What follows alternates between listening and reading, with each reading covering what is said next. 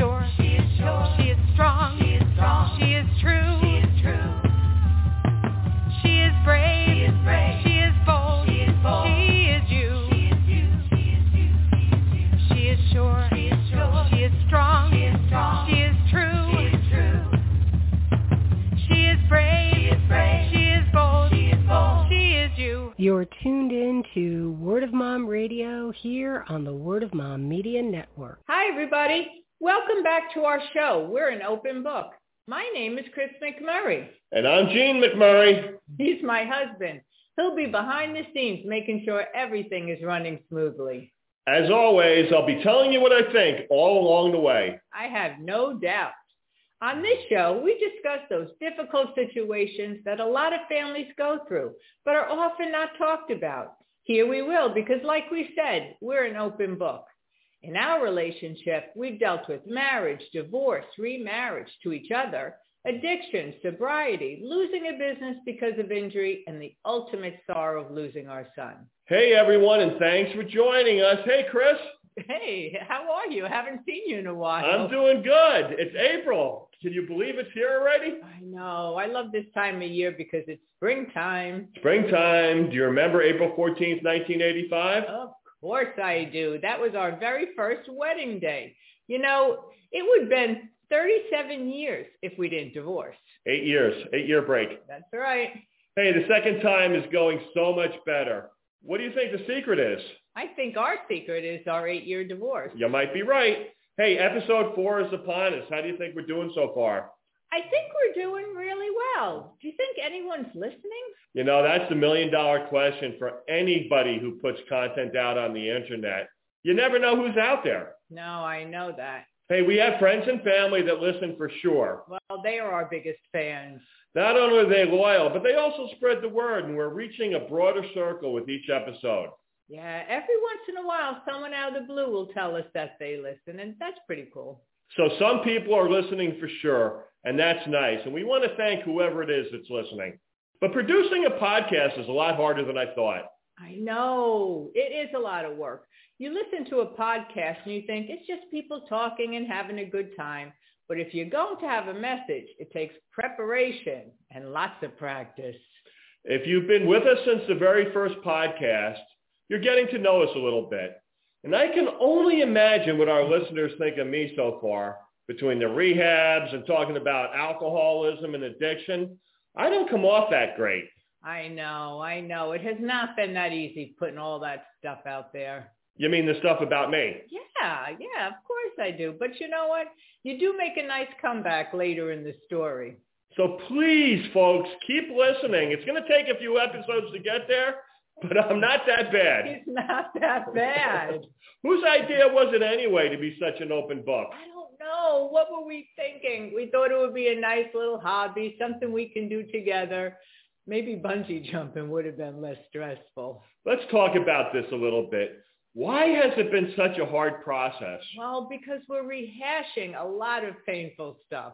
You know, I've been finding that as we put these podcasts together, there has definitely been a lot of tension between us to the point that we have to get up, walk away, and cool off every once in a while. Oh, absolutely, absolutely, because old wounds are being reopened. We're remembering what those early days were like.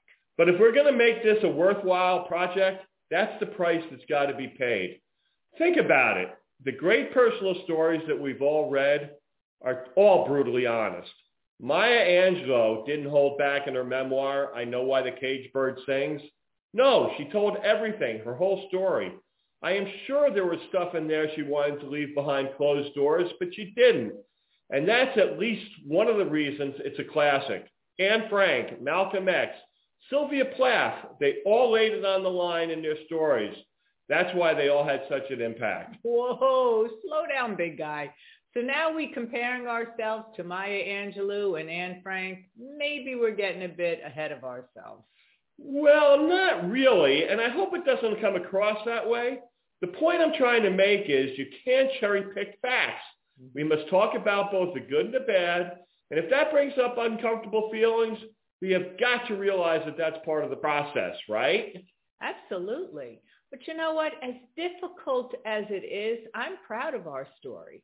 somehow we got from there to here, and that's what makes our story worth telling. We both grew up with the credo, don't air your dirty laundry in public. Well, look at us now. Our laundry is out there for the world to see. Yeah, there's a lot of dirty laundry out there. But speaking of laundry, Oh, tell me.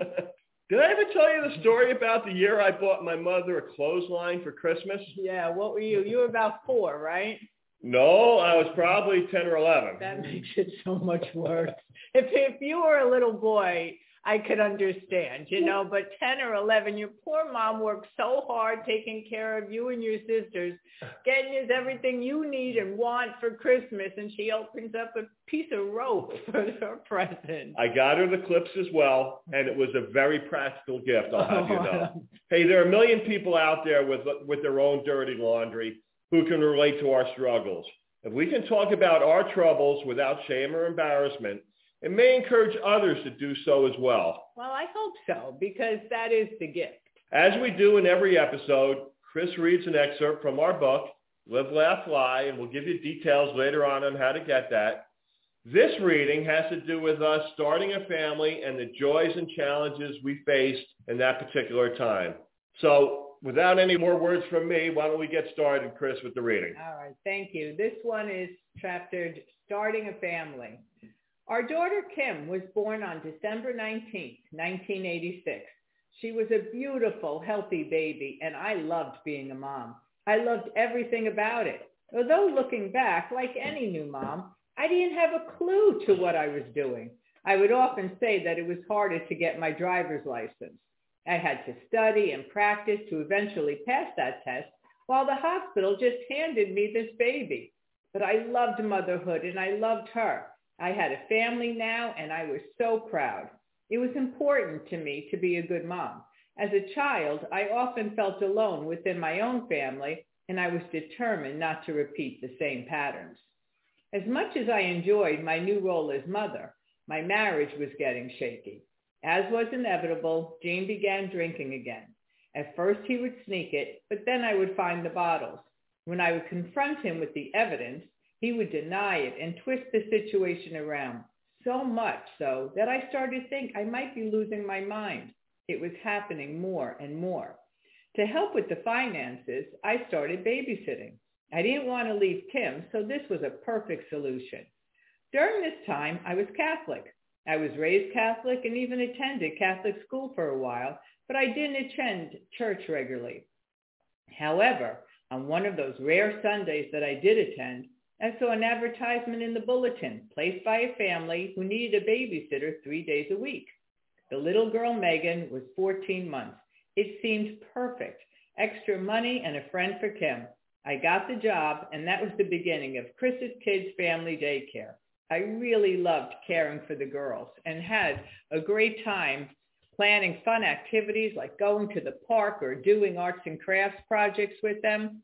Kim and Megan played really well together, and it was a nice fit. Megan's parents and I became good friends as well. The money I was earning was helping, especially as living with Gene was getting difficult. He was drinking a lot, and there were many days when he called in sick. You can't sell cars when you're not at work. I was finding all of this scary and overwhelming. Kim was about seven months old when I once again confronted Gene about his drinking with an ultimatum. If he wanted to keep his family, then he needed to get help. It was that simple. He agreed and soon went to rehab for 30 days. During this time, I took care of everything. I took care of Kim, our home, and also worked at the daycare. I was so scared, scared of my uncertain marriage and of my family's now uncertain future. On the weekends, Kim and I would visit Gene at the facility. He seemed very hopeful and promised he would do all he could to stay sober. Being in rehab is the easy part. The work begins when you return home. It's important for the alcoholic to attend Alcoholic Anonymous meetings several times a week to maintain sobriety. For myself, I began attending Al-Anon meetings for those whose lives are impacted by an alcoholic.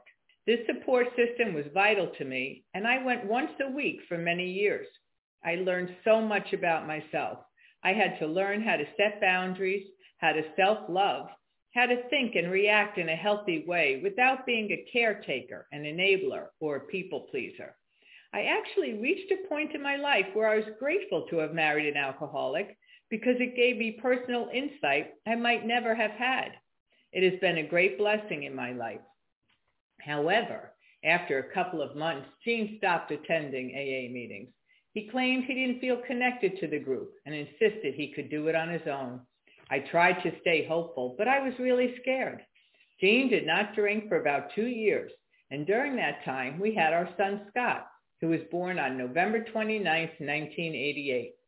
After a somewhat difficult pregnancy and delivery, we were thrilled when he arrived. In my 24th week of pregnancy, I went into preterm labor, followed by a week-long hospital stay, ordered bed rest, and prescribed medications to halt contractions. Twelve weeks later, Scott arrived. Labor was fast and furious, totaling less than two hours. When he arrived, I noticed right away that he was blue.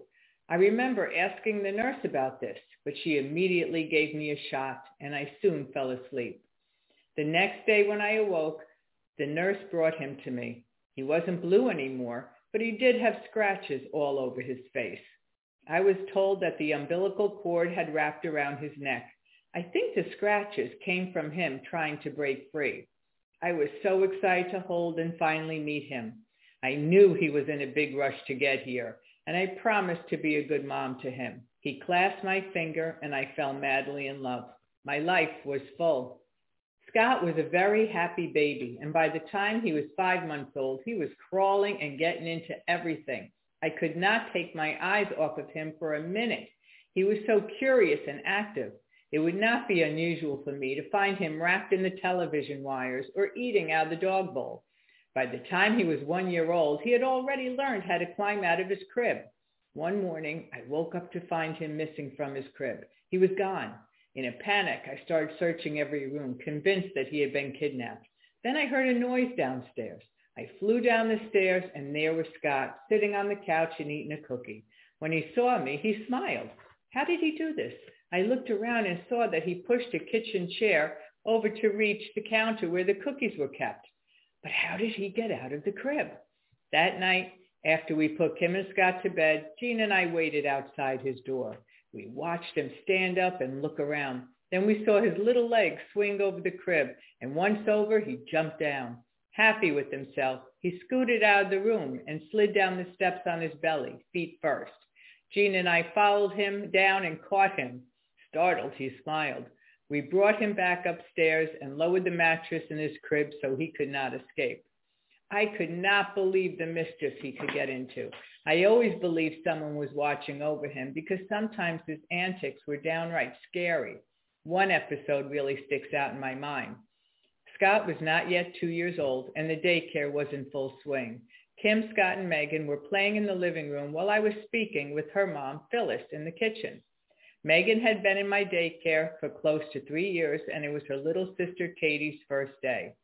As Phyllis was going over Katie's schedule, I heard a strange noise. Screech! We stopped talking and I heard it again. Screech! We walked into the living room and all I saw was Scott's head. He had removed the fireplace grate and lowered himself down the ash pit. In one quick motion, I grabbed him, my heart pounding. If I hadn't come in when I did, he would have gone all the way down and probably suffocated. After that little moment of excitement, Phyllis left and it was back to work.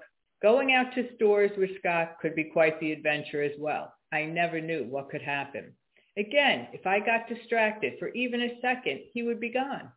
One day while we were food shopping, I got caught up comparing prices. Of course, when I looked down, Scott had disappeared. Since this had happened before, I didn't panic. I went up and down the aisles looking for him, calling for him. As I was walking through the frozen section, something caught my eye. There was Scott, sitting in the case next to the peas, happily waving to everyone who passed. All I could do was smile, putting him back in the cart and headed to the checkout. While waiting my turn, I tried to think of any other mom who had days like these. I couldn't come up with a single person. Kim and Scott's personalities were very different. Kim was quiet, while Scott was very outgoing. Kim thought about consequences, while Scott was very impulsive. They were both social and enjoyed the many friendships formed in the daycare which was like an extended family. Since Kim was one of the oldest kids, she liked to help with the babies. Scott wanted to make everyone laugh and sometimes tease them to the point of tears. He was very active and would always find something to get into. Sometimes I would joke with my friends, saying that if Scott wasn't mine, I wouldn't watch him. Every day was an adventure for Scott, and being his mom, it was for me too. I would try to predict what he might do, but sometimes I just couldn't. I learned that I just had to go with it and hope that it all turned out okay. And it usually did. Then. Wow, Chris, thanks for the reading. The early days of marriage are a whole new world. Our lives change when we get married. What were the biggest challenges for you as a young wife? Yeah, there was a lot because we didn't live with each other before we were married. So everything was new. But I was so surprised at how much compromise was involved. Everything was a compromise. Even the question of what do you want for dinner becomes a compromise. Misunderstandings were commonplace and we could no longer just go our separate ways, go home and shut the door behind us.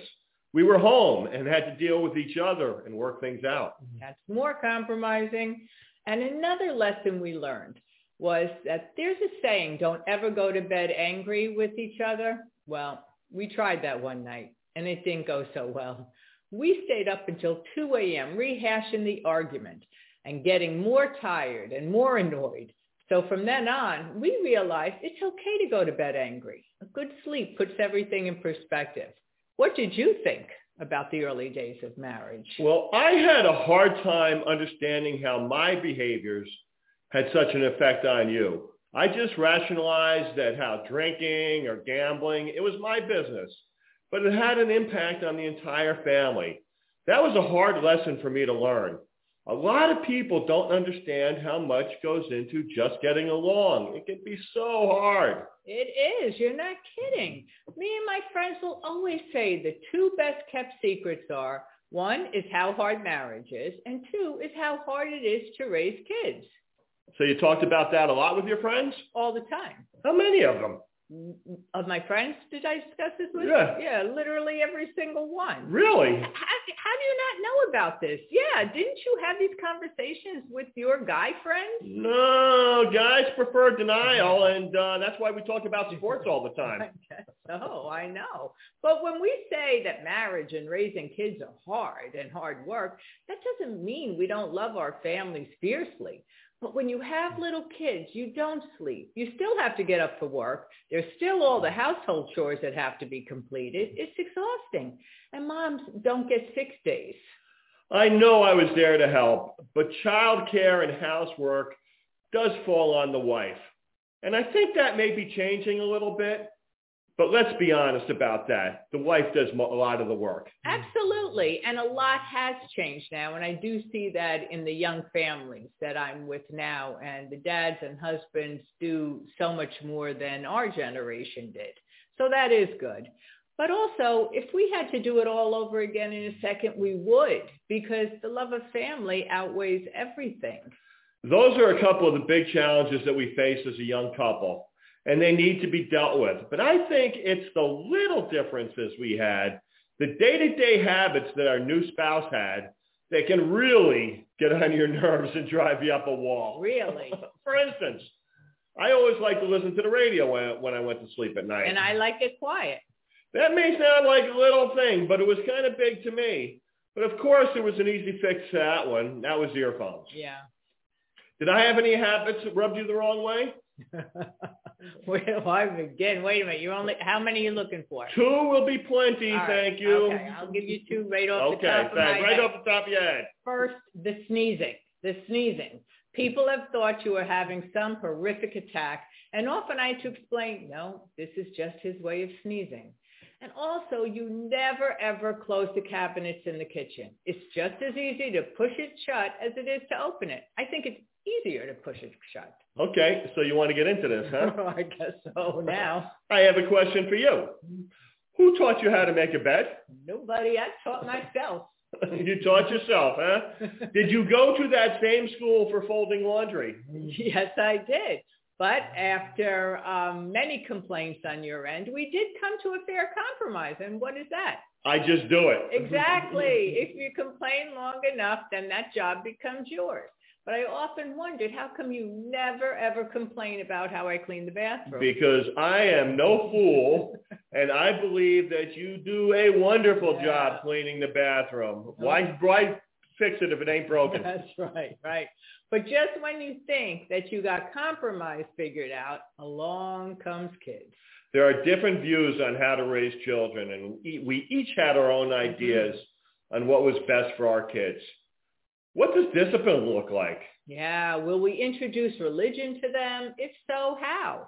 How do we monitor their diet and media consumption? And a million other worries that have been keeping parents up at night forever. And then there's just the common day-to-day events that have to be hashed out. I remember one of those. Yeah, I'm sure you have plenty of them. Remember when I brought Scott for his first haircut and brought him back with a mullet cut? I was so mad. I was so mad because I just wanted a cute little boy haircut, not a little mullet. Thank God hair grows out, and I think we both took him for future haircuts. You got to admit, though, he was the cutest little mullet around. It was a cute mullet. With all that goes on in a young family, the time comes, though, when a couple needs to reconnect with each other. Remember when Kim, our firstborn, was just an infant and your parents offered to watch her for a weekend? Yeah, they were so excited to have her, and so were we to get away and have some fun, just the two of us, We were headed to Vermont to ski, and to sleep. but when it came time to drop her off, it wasn't that easy. It was really hard to leave her at your mom's. We knew she would be taken care of, but it was still hard to let her go. Yeah, and all we talked about that weekend was our little girl, wondering what she was doing. Did she miss us too? In the end, we couldn't wait to get back to her. And now she's all grown up and married. It goes by so fast. Didn't our parents warn us about that? Yeah, everybody says that. It goes by so fast, but I remember walking around the house trying to quiet a crying baby and thinking, time's not going by so fast, but it really does. And the lesson in that is?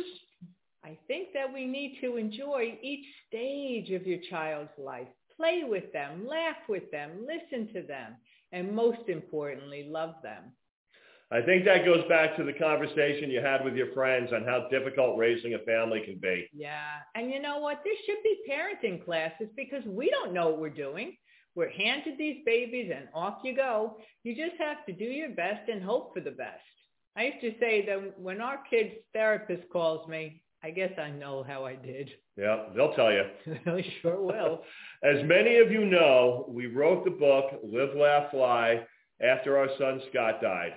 On April 27th, it will be 11 years since he passed, and we want to address it. Yeah, my first thought is how hard it is to believe it's been 11 years since Scott passed. It's still surreal. It still is a day when my brain and heart collide. I understand what you're saying about that feeling, but it's just so hard to describe. Most days we're able to function with our loss, but certain days we can't. His anniversary and his birthday are two of those days. So as April 27th approaches, what's the plan this year? Well, we're going to go for a walk on the beach in the morning, and then I'm going to try to work in the afternoon. Wow, you never worked on his anniversary before. I never felt like I was able to before, but I want to try. Now, that doesn't mean it will actually happen. We'll have to see what happens Yeah, we'll that try. day, but I'm going to try. Right. But rest, be assured that I'll still be eating a lot of melted cheese and chocolate. Maybe I should go to Costco. Start loading up. I think I should. Hey, uh, I think the walk on the beach is a great idea. Will give us a bit of quiet time to think about and honor Scott. We always try to do something like that. Sometimes we go to a movie we think he would have loved or anything that he would have liked doing. Yeah, and sometimes we have his favorite meal for dinner. Ice cream and gushers. That was his favorite dessert and snack, but no, chicken parm. Oh, yeah, he liked that too. Yeah, One last story before we close the podcast. yeah. Well, it was our second Christmas after Scott passed, and we were in Charleston, and this is how we wanted to honor him that Christmas day. I had ordered three sky lanterns, one for each of us. You know, the ones where you light a fire in the base and the hot air takes them away? Well, my plan was to put a message in them and send them to him in the sky. Then I started thinking, launching fireballs in a million dollar beach community is probably not the best idea you ever had. and it's probably illegal anyway. And a quick Google search confirmed that it was. But I knew this was going to be an unpopular point of view, so I suggested helium balloons. But it was Christmas Day. It was Christmas Day and all the stores are closed, so we had no balloons. So another compromise, we went for a walk on the beach. And as we were driving to the beach, on the way, we saw a closed car dealership. And in that dealership were some helium balloons on several cars. So we pulled in quickly, grabbed some scissors from the glove compartment, and what did we do? We stole three balloons. We stole three balloons. We shoved them into the car. And as we were driving to the beach, though, I started laughing. And I thought, Scott would have loved this. Yeah, we all we all wrote our message to him on them, me, me, you, and Kim, Yeah, and launched them to the sky. yeah. And I might add that it was a very windy day when we released the balloons, and they took off like crazy, headed for a few multi-million dollar beach homes. So the balloons was a good decision. Yeah, because that actually, those fireballs would have. Fireballs could have caused some They damage. could have, yeah. So that's the fourth episode in the can. In the can. Chris, tell us one more time. Tell us about the book. Yes. Live, Laugh, Fly by Christina McMurray. And Bam. Eugene McMurray and Gene McMurray. Don't forget about me. I can never forget about you. And it's available on Amazon, and 100% of proceeds will benefit children's cancer programs. But if you're searching for the book on Amazon, it's best to just look for Christina McMurray. She is the primary author. Anybody heard anything in this this episode that resonated or they'd like to comment on? We would love to hear from you. So down below in the comment box, let us know what you think. And as we sign off, the same way we do every time, Yes, always remember that love, love never dies. Bye, everybody. She is sure. She is sure. She is